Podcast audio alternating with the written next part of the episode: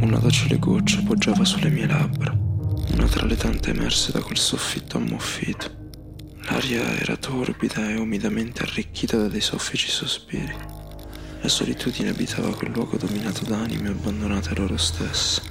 Le spesse e fragili mura di ogni contenitore per insetti nascondeva la rabbia e il dolore che componevano quel luogo disumano.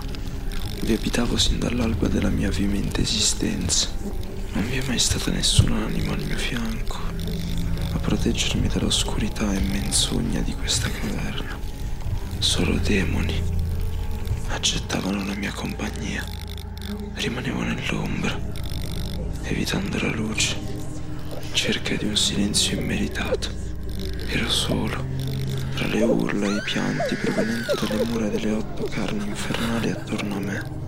Eravamo tutti ombre moribonde, allontanate dalla propria luce.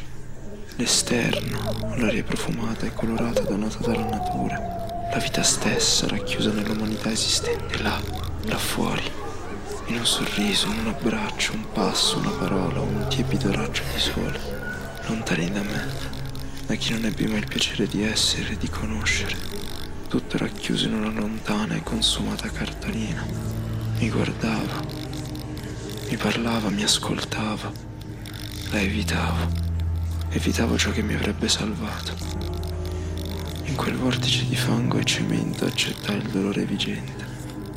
Non vi era scelta. O morivi accettando ciò che si era, o si moriva trovando il fuori di sé. Il contratto era chiaro. Accettammo tutti la chiarezza dell'oscurità proposta. Era così allettante da essere attraente. Morire nella facilità del dolore, piuttosto che vivere nell'irreale felicità consumata da materialità desiderata.